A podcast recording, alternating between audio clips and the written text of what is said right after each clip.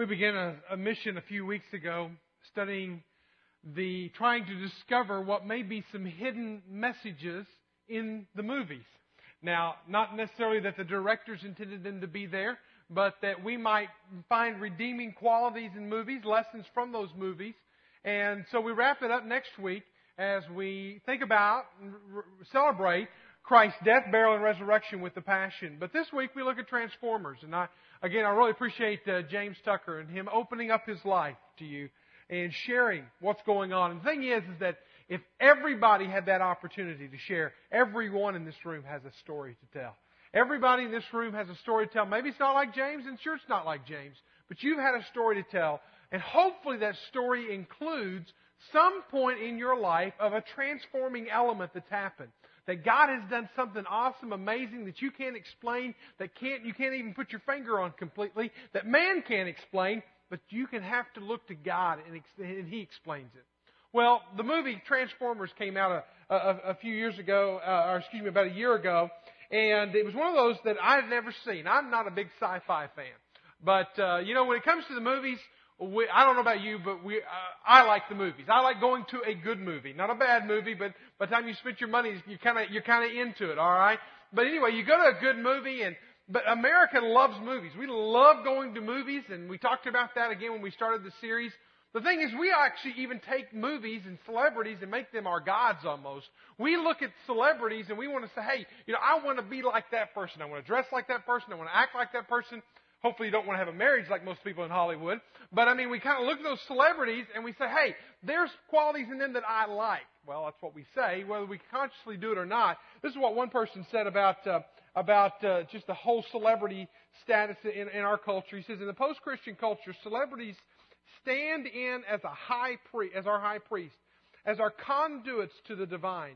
We want them to be perfect, to suggest what's possible, to offer an image of eternal beauty, the imago Dei, or the image of God. Now, you may not consciously look up to the, the movie stars and the celebrities in, in such a manner, but we do spend an awful lot of time in front of them, watching them, analyzing them, and we almost enjoy it when they fall. I don't know what it is about us. Maybe it's a sick part of us that they've been such a celebrity and then all of a sudden they fall and then we read them in the tabloids and we follow them on, on the news. And it's kind of a sad thing about our culture about how, again, the movies so much impact us and take so much of our time because we spend a lot of time watching television. AC Nielsen Company is a company that uh, actually registers and monitors and reports to the televisions and and, entertainment industry anyway about who's watching and how much TV's watching. It's interesting to find in this study that I found this week that we, an average American, will watch three hours and 46 minutes of television every day. That's more than 52 days of nonstop watching television per year. We watch a lot of these people. And again, they shape the way we think, they shape the way we dress, they shape the, our values many times, and we have to kind of be very, very conscious of that.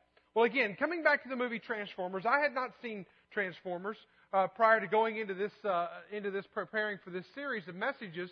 In fact, this week was one of those weeks that I was kind of really struggling with. So we were in a creative worship planning time, and and uh, some of the members said, "Hey, you know what? You might want to look at Transformers." Now, I hate sci-fi. Okay, I'll just point point blank tell you that. I hate sci. Fi I'd rather watch the wallpaper peel off the off the wall than to watch a sci-fi movie. In fact, I had a hard time staying awake during this movie Uh, I was looking for some redeeming qualities because it's uh, talking about transformation. How many of y'all like sci-fi? Are y'all Trek fans? All right, all right. I, I'm, maybe I'm alone in this. Uh, I, I did watch Star Wars. All right. Uh, in fact, I watched Star Wars, what I call the first episode, which is actually the fourth episode. You'll figure that one out. I mean, it's a sci-fi movie counting for you. You start with four and then you end up back at, I, I don't know. Anyway, I watched it like seven or eight times when I was a kid growing up. And so that's about as much as I got into the sci-fi scene. So anyway, you watch Transformers, it's in that sci-fi category, and you get into it. And I thought the name says something. The name says something redemptive about it. Just the whole fact of transform, transformation, change, metamorphosis, that whole idea. Well, here's the story behind in, in a skinny in a skinny minute. Basically, Transformers tells the story of in 2003 of the Beagle 2 Mars rover when it was launched it was sent into outer space, but it crashed. And it crashed on, I believe it was Mars. It had about 13 seconds of, uh, of the final transmission that was actually held out by our government. Again, this is sci-fi, okay? This is not real, but I'm telling you the story. All right? Not that the government would ever hide anything from us, but 13 seconds here, they pull it out and they hide it.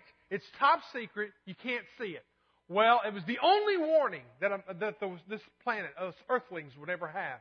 To know that one day we might be invaded by these, uh, by these uh, transformers, these, these robots turned into machines, uh, and so forth. And in this story, there are, there's the good and there's the bad. This little bleep shows you of this, this 30, 13 second spot shows you of the, uh, of, uh, of this bad side, of this evil side of the robots, the Decepticons, alright?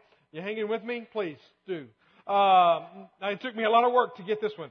Alright? And the bad guy, the, the, the Satan type guy is Megatron, alright, in this story.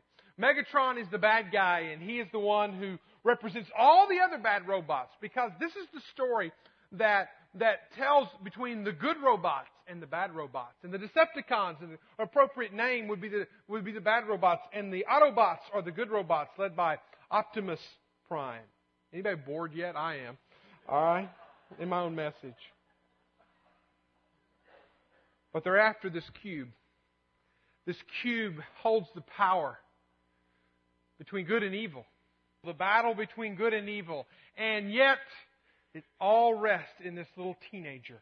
If he has the glasses, then good will win and bad will lose. That's the story in a nutshell. And I thought Hollywood for sure on that one. You know, what a story, you know, to attract the teenagers and the kids to come see this and to see this little teenager boy as the, the hope of the world. I thought, you know, there may be a redemptive quality in that. A battle between good and evil.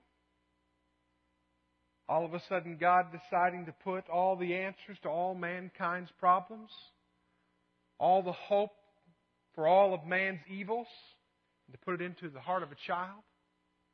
Child's name would be Jesus, and put him onto the earth now, I'll have to say this don't develop an entire theology off of Transformers. There's all kinds of stuff in there. It's all, I've given you the best part of it, okay? I've given you what I think is redemptive qualities. But as you look at that story and you think about that, yes, there was a boy that became a, became a man, and this boy gave his life so that, so that we could live. And this week we celebrate that. The greatest holiday of the year the most important one. Without this holiday, there is no hope. Without this, there is that, that, that, that good and evil battle still going on. But there was a man, there was a boy who became a man, and he conquered death, hell, and the grave. He conquered the evil one. He conquered him, and he put the nail in his coffin, enabling us to have life and hope, and he put it in the heart of a child. Now that's Transformers 1. Now, the great thing about every good movie is what? You always have a sequel. You know what? There's a sequel to Transformers 1. Now, not the one in Hollywood, but there's one that's in Scripture. And that is the Transformers 2. And the great thing about this is that we get to play in this movie. Is that God, yes, He did all of this, the battle between good and evil in Transformers 1, but we are the stars of Transformer 2. And that yes, we have the cube, or not the cube, but we have the Holy Spirit living inside of us. And that, that if you are a follower of Christ, that you are being transformed, you are transformed, and you are made to transform. God is doing something inside of you that, again, Hollywood could not create on the big screen. That doctors cannot put into a formula. That God can do something inside of all of us that can take somebody like a James Tucker or like a Mike McDaniel and make something special and unique out of. And that is the story of Transformers 2. So take your Bibles and look with me at 2 Corinthians chapter 4 because I want you to see how the cube, if I can continue to use that metaphor, or how the Holy Spirit has been placed inside of mankind. And this was happens because again, when Jesus came, He bled, He died, He suffered for all of us, and then He came back to life again. And when He came back to life, He followed up on a promise that He made before His death that when He would go away, He would send a comforter. He would send the Holy Spirit to live inside of us. In fact, He told the disciples to stay in the upper room, don't leave the upper room until the Holy Spirit comes, and then you will have power. And that power begins to manifest itself in us as we develop a relationship with God. And then this Transformers 2 begins to take place in us. But here's the real cool thing about you if you are a follower of Christ today. And in chapter 4 of 2 Corinthians, verse 7, it says this But we have this treasure. Now, again, if I could use the metaphor, this is the cube, this is the Holy Spirit. We have this treasure in earthen vessels. We're the earthen vessels. Isn't it amazing and how strange and how bizarre it is that God would take something so precious, so valuable as Himself, and He would put it in an earthen vessel? Wouldn't that be something you would put in a vault? Isn't that something you would put in, in a glass container where it's absolutely untouchable and, and unapproachable? But He didn't. He took Himself and He put it inside an earthen vessel. That earthen vessel is you and I. So that the surpassing greatness of the power will be of God and not from ourselves. Transformation begins to take place. God took his, his most precious self, his being, his Holy Spirit, and he placed it inside of us as followers of him. We're just earthen vessels. We're just made out of clay. We've all got clay feet. Let's admit it today. We're all messed up. We've all screwed it up. We've all been stupid in life. But great thing is, is that God took his spirit and put it inside of us earthen vessels. And he begins to do a transformation work in us that is absolutely amazing. I want to give you a life principle today. It's the thesis of the message. It's, it's everything, and you're going to hear me say it over and over and over again today because it's absolutely vitally important. And here's the life principle God is transforming you to be a transformer. God is transforming you to be a transformer. So take your Bibles, and I want to show you where it says that in Scripture. You're in chapter 4 of 2 Corinthians. Go over to chapter 5.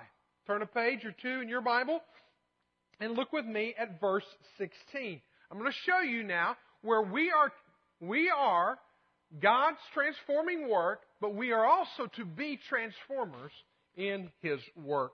Verse 16 says, Therefore, from now on, we recognize no one according to the flesh. We have a new identity. I don't recognize you according to the flesh, even though, uh, excuse me, I, I'm in verse 16. Yes, verse 16. Therefore, we recognize you no, no one according to the flesh, even though you have uh, known Christ according to the flesh.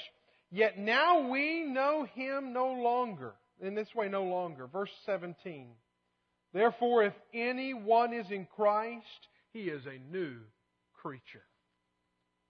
The old things are passed away. Behold, new things have come. Now, all things uh, are from God and who reconciled us to himself through Christ and gave us the ministry of reconciliation. Namely, that God was in Christ reconciling the world to himself, not counting their trespasses against them, and he has committed to us the word of reconciliation. Therefore, we are ambassadors for Christ, as though God were making an appeal through us. We beg you on behalf of Christ, be reconciled to God. And he made him who knew no sin on our behalf so that we might become the righteousness of God in him. Would you pray with me?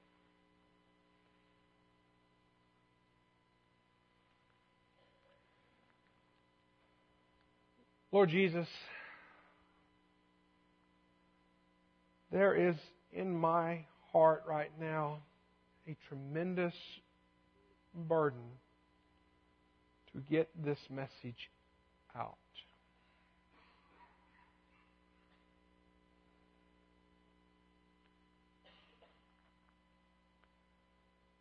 I feel, Lord, a tension, a distraction a battle. A battle going on in the hearts and the mind of my own heart my own mind and of others in this room. Lord, I pray that the power that manifests itself in your Spirit would be made known in this room today. The power to transform the power to reconcile, the power to make things right when things are wrong. And Lord, help us to see and to understand and to grasp and begin to put our arms around the tremendous reality that we are transformed and being transformed and will continue to be transformed.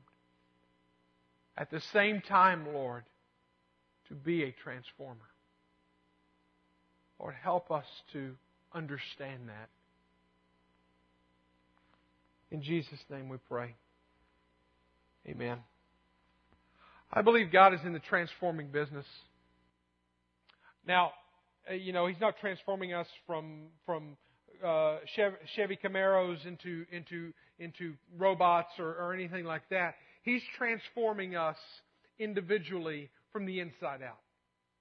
If you are in a relationship with Him, He is trying to do, attempting to do in you what you couldn't do in yourself, what no psychologist, no psychotherapy, what no drug could do. He is trying to do something amazing in you. And He is all about transformation. Now, I, I, I do not believe that transformation is going to come through government. I don't believe it's going to come through policies or decisions. Real transformation that I'm talking about will not be dictated, will not come through a drug, will not come through a psychologist, will not come through any other way. The transformation that I speak of is a spiritual transformation. You say, Mike, you say transformation of government. You know what? There is more work going on in East Asia right now of transforming people's lives in communist countries where you can't have a church than there is in America where it's completely free. I mean, God is doing things around the world that we're just totally oblivious to in, in, in not free countries, in ungodly countries. It's not going to be through the policies. It's going to be through people's lives. It's going to be through my life and it's through your life, allowing God to do in me and God to do in you and God to do through us what only He can do. This passage speaks to that. Two transformations that God's Spirit wants to do in us. Jot them down. Number one, He wants to be transforming me. I am being transformed. I am personally a work in progress. Stamp it on my forehead. Put it across me. I am a work in progress. I was recently in, a, in, a, in an office and it was kind of a trying, testing moment. An interesting thing is, is that the person on the other side of the counter said, I knew who you were. I knew what you did and I was watching you. Now, that told me that this was an opportunity for me to be in the flesh, and there was plenty of opportunity for that, but I didn't do that. And I said, Well, did I pass the test? And she said, Yes. In fact, then she said, I may actually be coming to your church soon. I don't think she's here today, but the point being is that I am a work in progress. And I just told her this. I said, I apologize to you in advance now, because if you keep watching me, you will watch me fail. Because I will mess up, I will stumble, I will lose my temper. I'm a work in progress. You're a work in progress. God is at work in us if we are children of God. Verse 17 is a beautiful verse, one that should be memorized by all. He tells us in verse 17, he says, Therefore, if anyone is in Christ, he is a new creature. He's a new being. He has a new beginning. He has a new life. When you enter into this relationship with God, He begins to do something in you that you couldn't do outside of anything else. It's an awesome transformation that begins to take place in us. And the thing is, is that you can spend 15, 30, 40, 50 years of your life and developing a character for who you are. But when you enter into this relationship with Christ, He will begin to revolutionize and change your life. Not just turn over a new leaf. You become a new person. Your account with Him, the sin debt account, becomes free and clear, and you receive a new life right here and right now. A new beginning, a new life. Here's what the, how the message paraphrases this verse. It says, Now we look inside. What we see is, is that anyone united with the Messiah gets a fresh start, is created new. The old life is gone, and a new life burgeons. Look at it. All comes from God who settled the relationship between us and Him. When I enter into a relationship with Jesus Christ, I get a new life. Now he says here in, in, in the translation, New American Standard, it says, the, the old things are passed away. Behold, new things come. And I did a word study on this this, this week. What, what does this mean? The old things are passed away and the new things are coming. And the best example I can think of is may, your yard may look like my yard right now. Okay, I have Bermuda grass. And right now my, my yard is brown, it's dry, it's dead, it has no life to it. I mean, the only thing that's life in there are the weeds that are starting to pop up. Alright? And so that's the only life that my yard has. But here in a couple of weeks, I'm going to get out with the mower. I'm going to lower the mower down as low as I can get it, and I'm going to scalp that yard. I'm going to get rid of all that that I possibly can, right as low down to the ground as I can, and I'm going to hope and pray that the sun and the rain will come and that new life will come. And you come see my yard in a couple of weeks, you'll still find the weeds. A couple of months, you'll still find the weeds, but you'll also probably find grass. In fact, I love it whenever the Bermuda begins to come out of the ground because it's almost like you've got this brown, dark, dreary kind of grass and then all of a sudden, all of a sudden you see this green popping up. It becomes lush. It becomes soft. It becomes, it becomes uh, alive again. Well, you know what happens whenever Christ comes inside of us? There's a whole lot of brown, dark, dreary, dead parts of us. But what Jesus does when He comes inside of us is He gives us new life. And all of a sudden, it, the new grass begins to burgeon in our hearts and in our lives, and we begin to take on a totally new look. Philippians chapter 1, verse 6. I want you to read it out loud with me. It says, here it is. He who began a good work in you will carry it on to completion until the day of Christ Jesus. He starts a work in us. He's going to continue to work on us and continue to work on us and He's not going to be done working on us. He's not going to be done continuing to transform us until the day of Christ Jesus. Until it's all said and done, until our life is finished, He will continue and continue and continue to work on us. How does God transform us? Here's a couple of ways that I think you need to jot down and just think about the transforming work of God because He wants to be in your life transforming you. He wants to be burgeoning new life out of your old life. Here's one of the ways by managing your mind.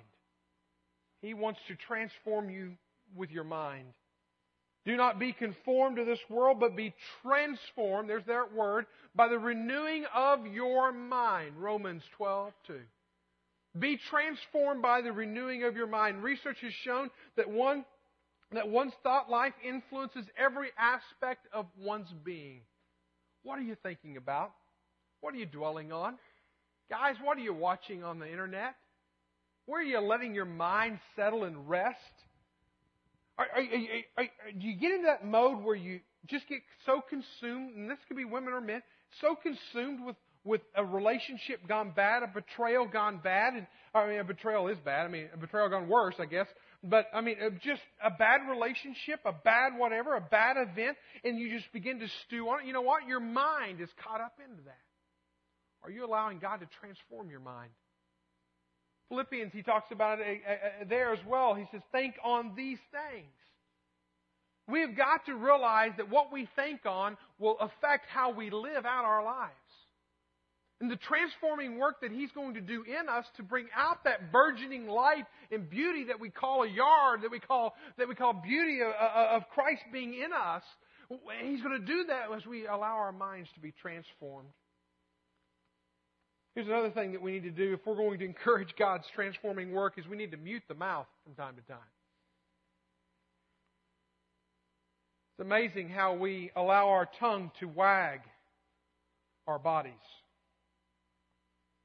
We allow our tongue to control so much and do so much damage.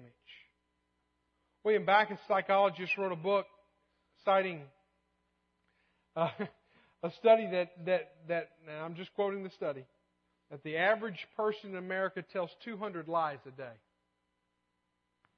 I don't know where he got that.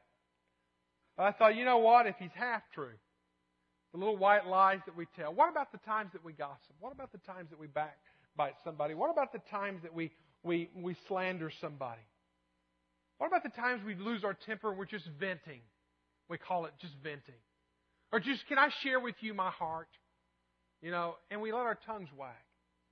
God wants to transform our tongues. He wants to transform our minds. Proverbs chapter 10 verse 19 says, if you talk a lot, you are sure to sin. If you are wise, you will keep quiet.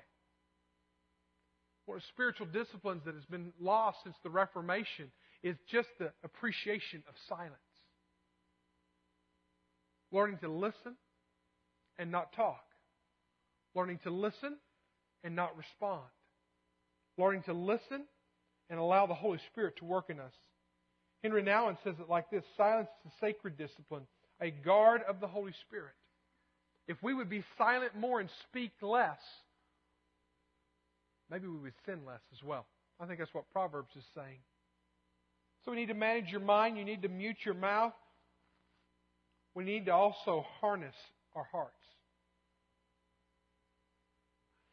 See, again, I think that there's a lot of evils in this world. I think uh, pornography is an evil. I think that gambling is an evil. I think that I can think of a whole lot of other evils that are in this world. But let me tell you this the greatest evil is not in this world, the greatest evil is in our own hearts.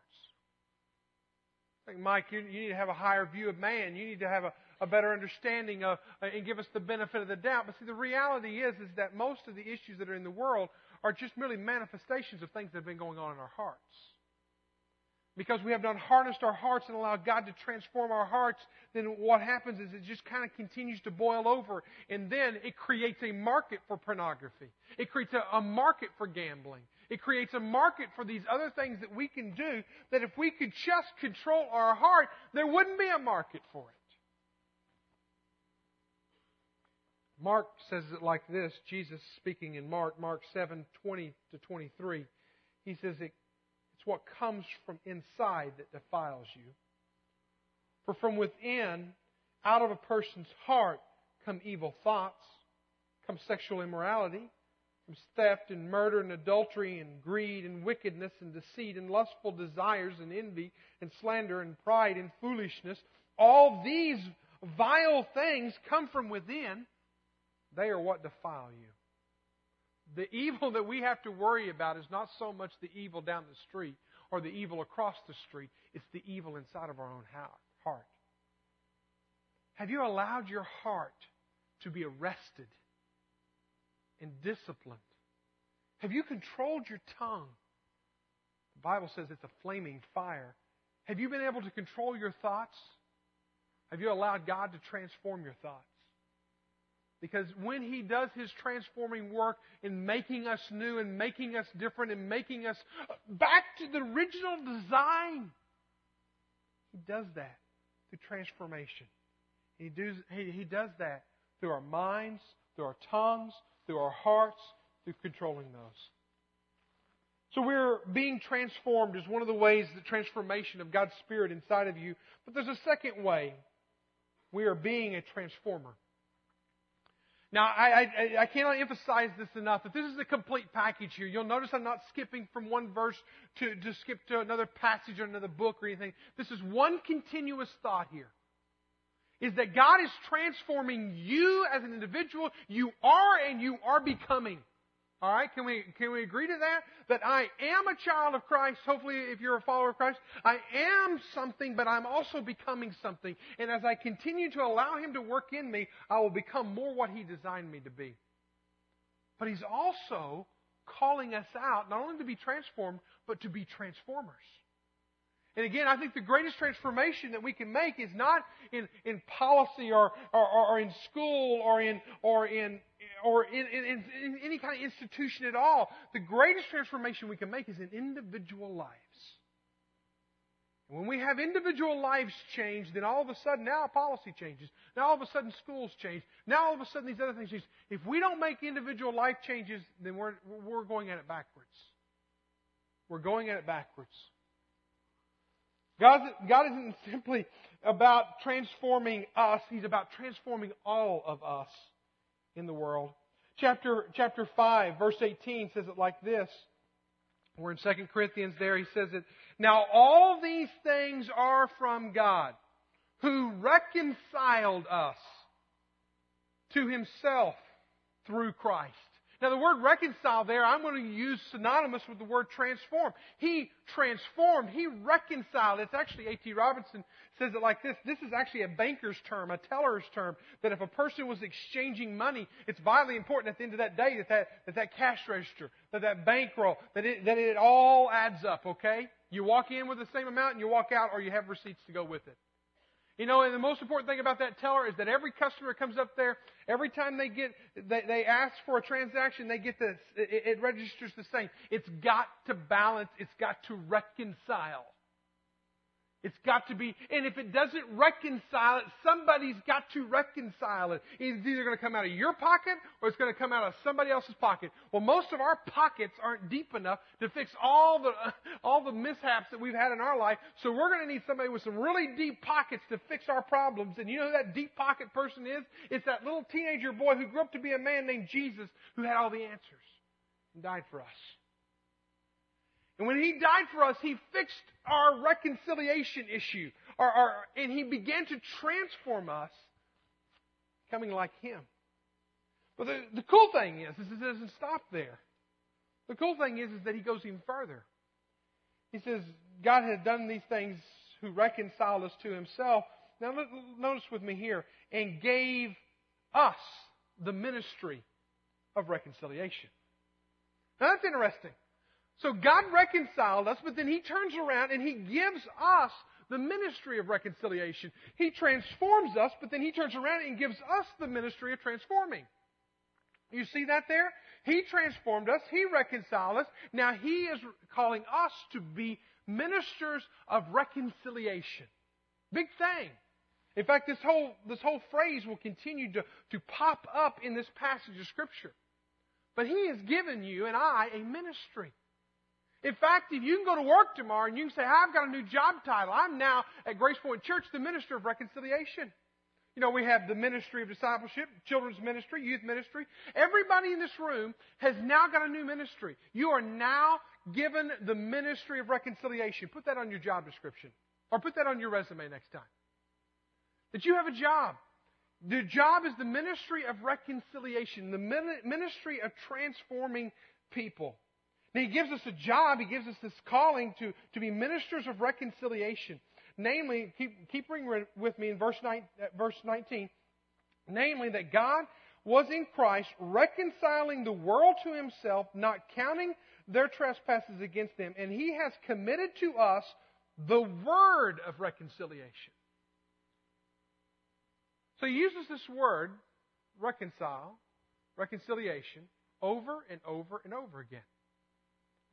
He has reconciled us. He has given us the ministry of reconciliation. He's given us the word of reconciliation. We're going to come back and talk about the word of reconciliation in a little bit, but I just want you to see the, the, emphasis on here is that He has called us, He's transformed us to call us to go into this world to be transformers. He's given us the ministry of transformation, and He's given us the word of transformation. And if that's not enough for us, in fact, let me just emphasize this. Everybody in this room, if you're, if you're part of the family of God and you're part of and you're, and you're a follower of Christ and you name Grace Point Church as your home, guess what? You are a minister of reconciliation at Grace Point Church. Why do you think when you walk out the doors of this church every single time, there's a, a there's written etched etched above the door are these words: Every member is a minister, and every ministry is meaningful. It's because of this passage right here. Every single one of us has got to take on the identity of a minister. I want you to say our, our motto with us. This is our motto. Eh, say it with me. Every member is a minister, and every ministry is meaningful. We talk about this in North Point class, but this is, has been at the very crux of who we are from the very beginning. That you are a minister, I am a minister. Now, hold it. Are we all the same? I may be the pastor, but you know what the job of the pastors of, of Grace Point are? The job of the pastors are to equip you to do the ministry. That's, that's not just revolutionary. That's not some new thought that I came up with. That's what Ephesians talks about. So we're to equip you to be the ministers of reconciliation wherever you are. If you're a school teacher, you're a minister of reconciliation. If you're, if you're a vendor, you're a minister of reconciliation also. If you, if you work in merchandising or operations or at Walmart or Tyson's or J.B. Hunt, guess what? You're a minister of reconciliation right next to that other title that you have. You have a job. You have a ministry. You are to be transforming just as you have been transformed. He's not only given you the ministry, He's given you the word of reconciliation. Again, we'll come to that. What does it mean, the word? We'll come to that. Because the ministry gives you a purpose, the, the word gives you a message, substance to be able to share. But He also calls us to be an ambassador. If you look at this passage of Scripture, go on with me in verse 20. He says, Therefore, we are ambassadors. This gives us the authority. For Christ, as though God were making an appeal through us, we beg you on behalf of Christ, be reconciled to God.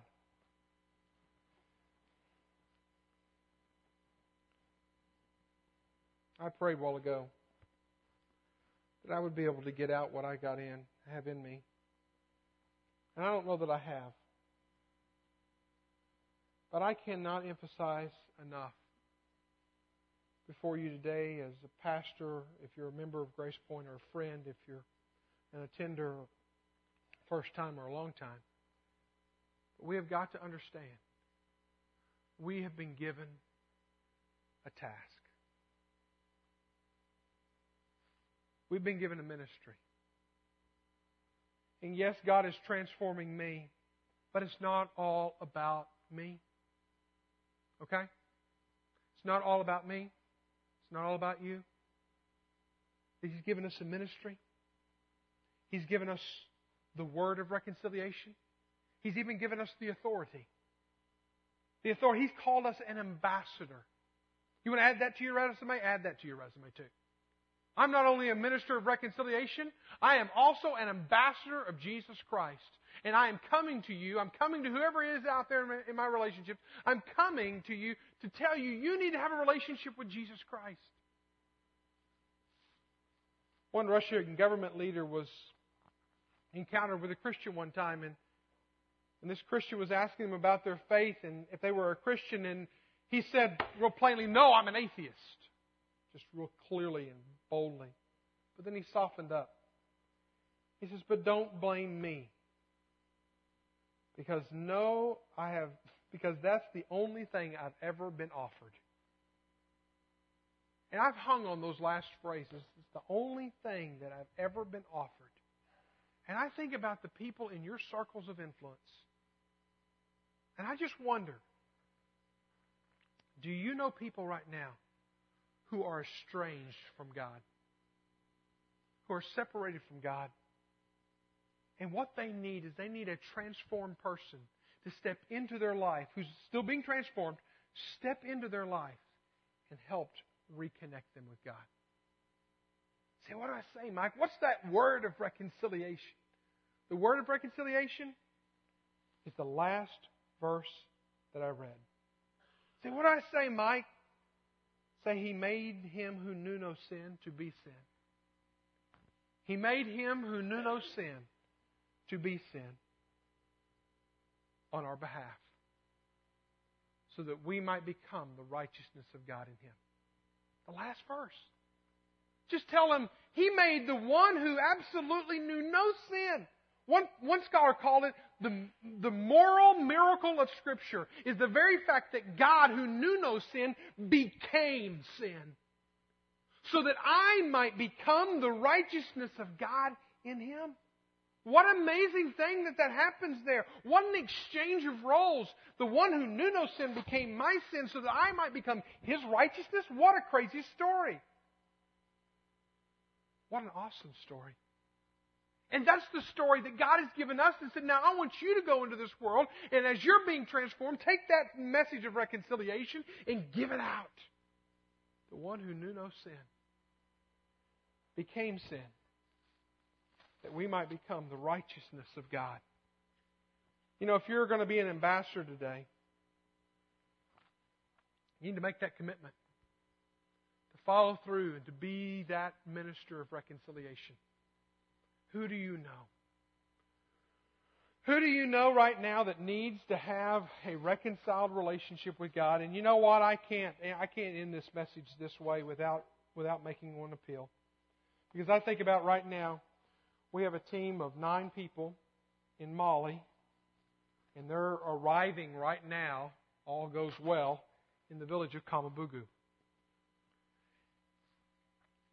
And as I think about them arriving, what are they doing? They're doing the work of a minister of reconciliation, helping a village who doesn't know Christ come to know Christ.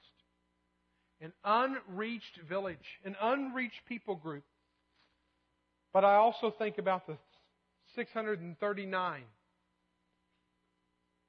other unreached, unengaged people group population segments of over 100,000 people in this world. And here I hold inside of me an earthen vessel, a treasure. A treasure. And I won't share my treasure? How can that be? I have been transformed to be a transformer. I have been reconciled that I might take the ministry of reconciliation, not just to those around me, but to the world. I want you to watch this this video, and I'm going to come back and I'm going to close this in prayer. But I want you to watch this video, and our ushers will come at this time and take our offering. But watch this video, and may it begin to stir in your heart the global work that God wants to do. This will be on YouTube. 639 unengaged, unreached people groups spread all across the world with populations over 100,000. That's over 540 million people without Christ, without hope. Several years ago, over 10,000 missionaries, evangelists, and strategists gathered in Amsterdam for an event hosted by the Billy Graham Association. During the event, a small group of mission leaders got together to begin to plan how every people group in the world could be engaged with an evangelism and church planting initiative. The group called itself Table 71 after the particular table number where they were seated. In recent months, they've helped launch a new initiative called Finishing the Task.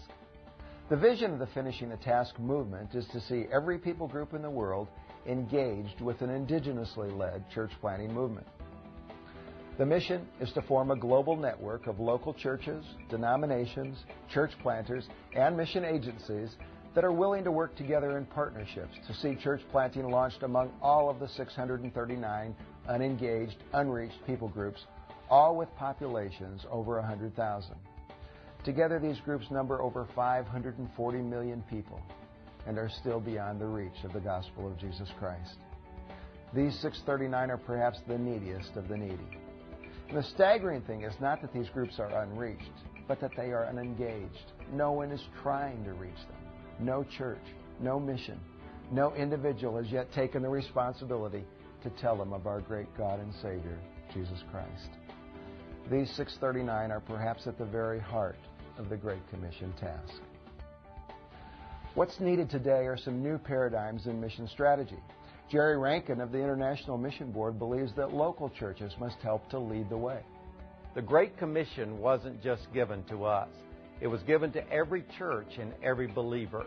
And only can we finish the task and get the gospel to all the peoples of the world as we work together in a partnership and a synergy, learning from one another in a way that will bring glory to God.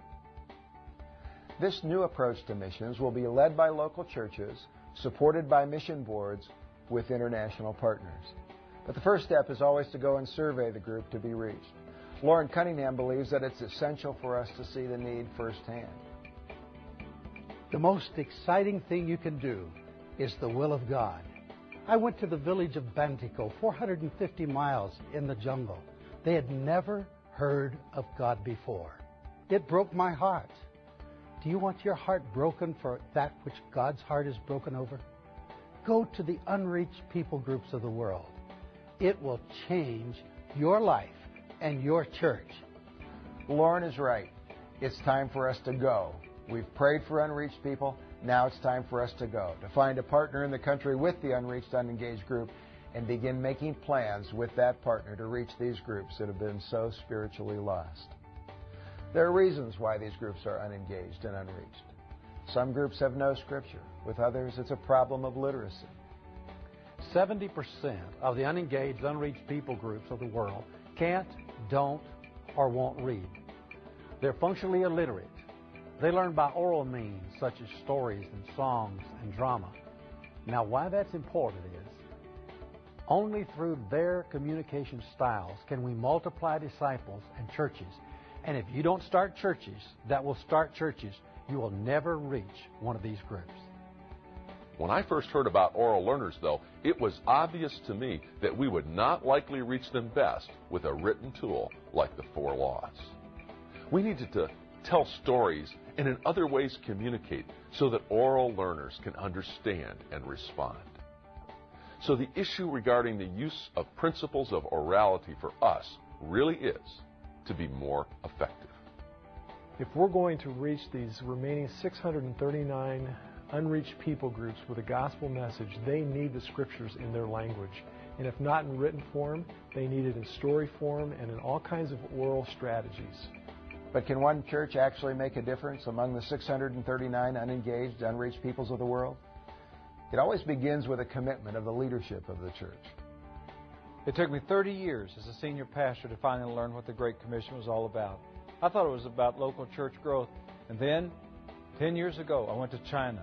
My life was changed forever, and I learned that the greatest legacy that a church can leave is pushing back the darkness. One church can make a difference. Henry Blackaby believes that obedience to the Great Commission is an evidence of our commitment to the Lord. In Mark's account of the Great Commission given by Jesus, Jesus commanded us to take the gospel to every person.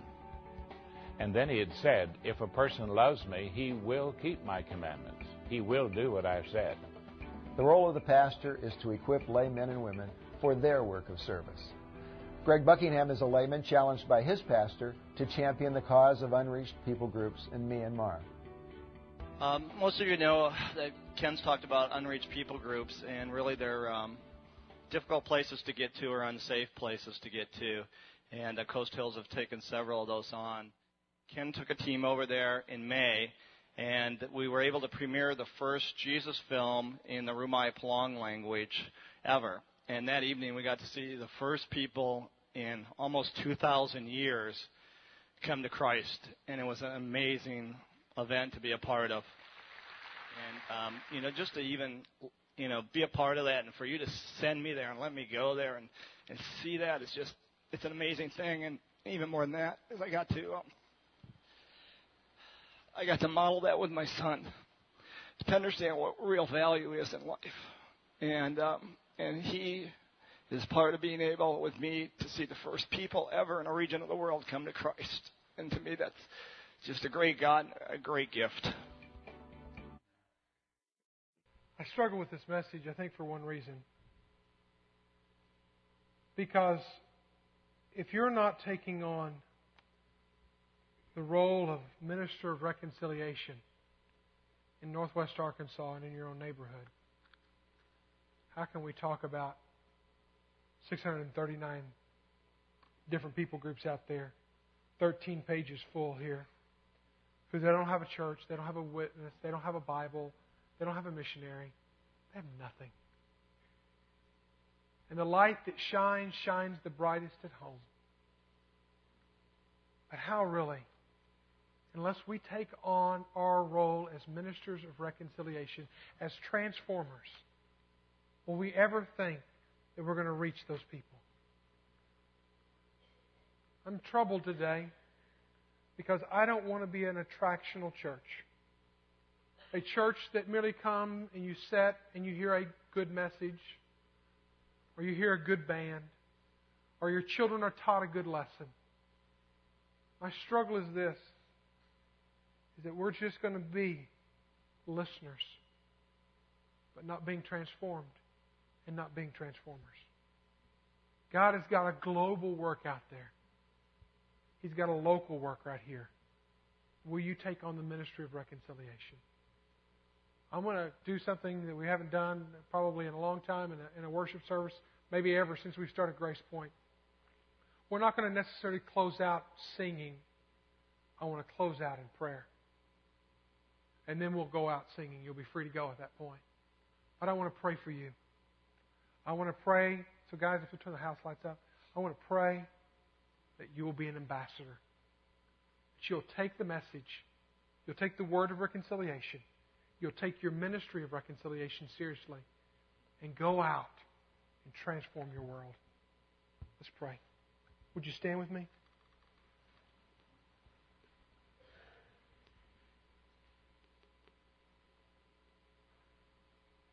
Father, forgive us. Forgive us for only looking at ourselves and only thinking of ourselves, only praying for ourselves and only giving to ourselves and only going for ourselves and living for ourselves. And Lord, the work of transformation is one that is an ongoing work where you are bringing out new life into our old life, pushing out the old, bringing in the new. But God, it doesn't end with us. We have a tremendous ministry set before us. Change us that we might be change agents Reconcile us that we might be reconcilers. Transform us that we might be transformers. Does everybody have to get on a plane and go live in a foreign country? No. Lord, we are about your business. And your business is way, way, way beyond us. May we get in on your work and not miss out. Lord, we bless you. And as we go from here, Lord, we take your Holy Spirit with us in power, though we're only an earthen vessel, Lord. Go with us. Empower us. In Jesus' name, amen.